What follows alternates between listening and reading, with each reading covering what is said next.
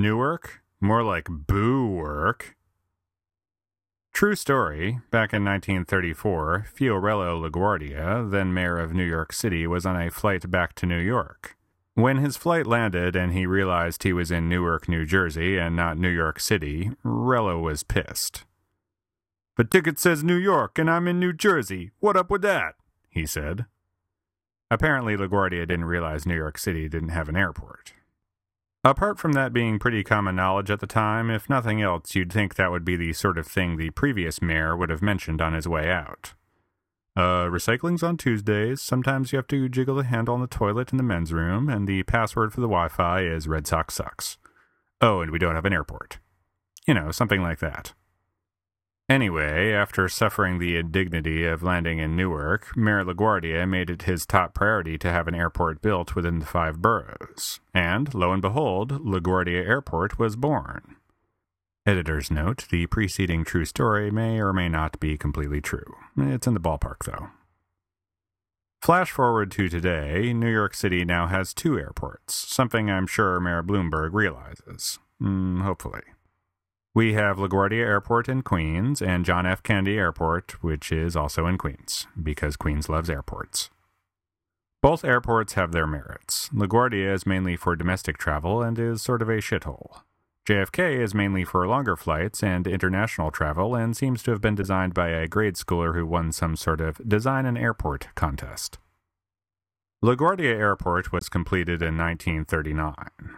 It wasn't always a shithole. Built on the site of the old Steinway Amusement Park, at the time of its construction, LaGuardia was on the cutting edge. It was one of the first airports with the arrivals on top, departures on bottom configuration we all take for granted today. People came from all over the city to visit the observation deck for ten cents a pop. It was quite the sight.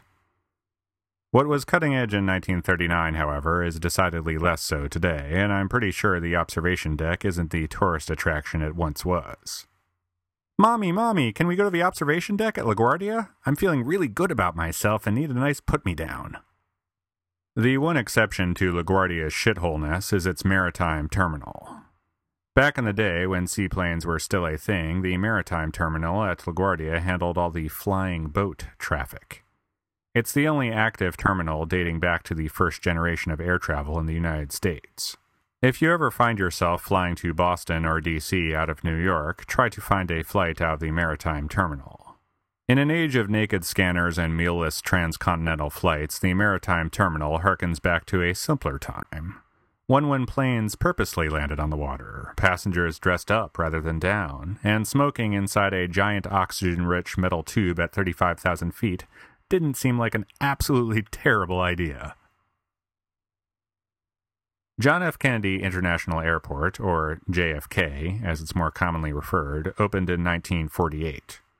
Not to be confused with John F. Kennedy Memorial Airport in Wisconsin.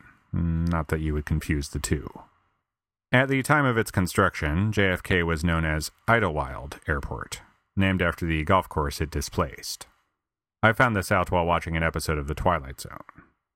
For those of you playing at home, the episode is called The Odyssey of Flight thirty-three. It's the one where the airplane goes back in time, featuring an awful stop-motion brontosaurus. Ray Harryhausen would not be impressed. Anyway, no offense to J F K, but Idlewild is a way cooler name. I'm sure plenty of other airports had their sights on J F K and were gunning for the naming rights. New York should have stuck with what worked. J F K has sprawled quite a bit since its construction. It absolutely dwarfs LaGuardia at four thousand nine hundred thirty acres compared to L G A's six hundred eighty. It is now spread over seven separate terminals, all connected to each other via the semi-futuristic self-driving AirTrain, which is the one part of J F K that doesn't seem to have been designed by an eight-year-old. Mayor LaGuardia passed away shortly before Idlewild's completion, but he would have been pleased his city had not one, but two airports to keep its citizens out of the clutches of New Jersey. While only two airports remain today, between nineteen forty-eight and nineteen seventy-one, New York actually had three active airports: LaGuardia, Idlewild, and the elusive and now defunct Floyd Bennett Field. Floyd Bennett Field was technically New York City's first airport, before LaGuardia. It wasn't a proper airport, though, really. That is to say, it wasn't planned as one. It started out as a dirt runway on the aptly named Barren Island, way out in Jamaica Bay on the ass end of Brooklyn. The runway was mostly used for joyrides, because even in nineteen twenty-eight, rich dudes were joyriding planes, apparently.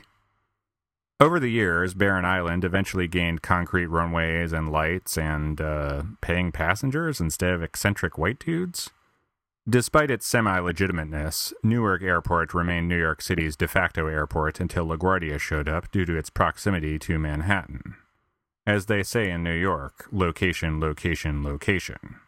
As they also say, fucking Newark. Air travel in New York City has come a long way since Barren Island. From the dirt runways of Floyd Bennett Field to the amusement park midway of LaGuardia to the golf course past of J F K, we've made quite a bit of progress. Floyd Bennett Field is now a park, LaGuardia is now a shithole, and J F K is a nightmare. And if that's not progress, I don't know what is. Well, a non-shithole, non-nightmare airport would also be progress, but let's not get crazy here.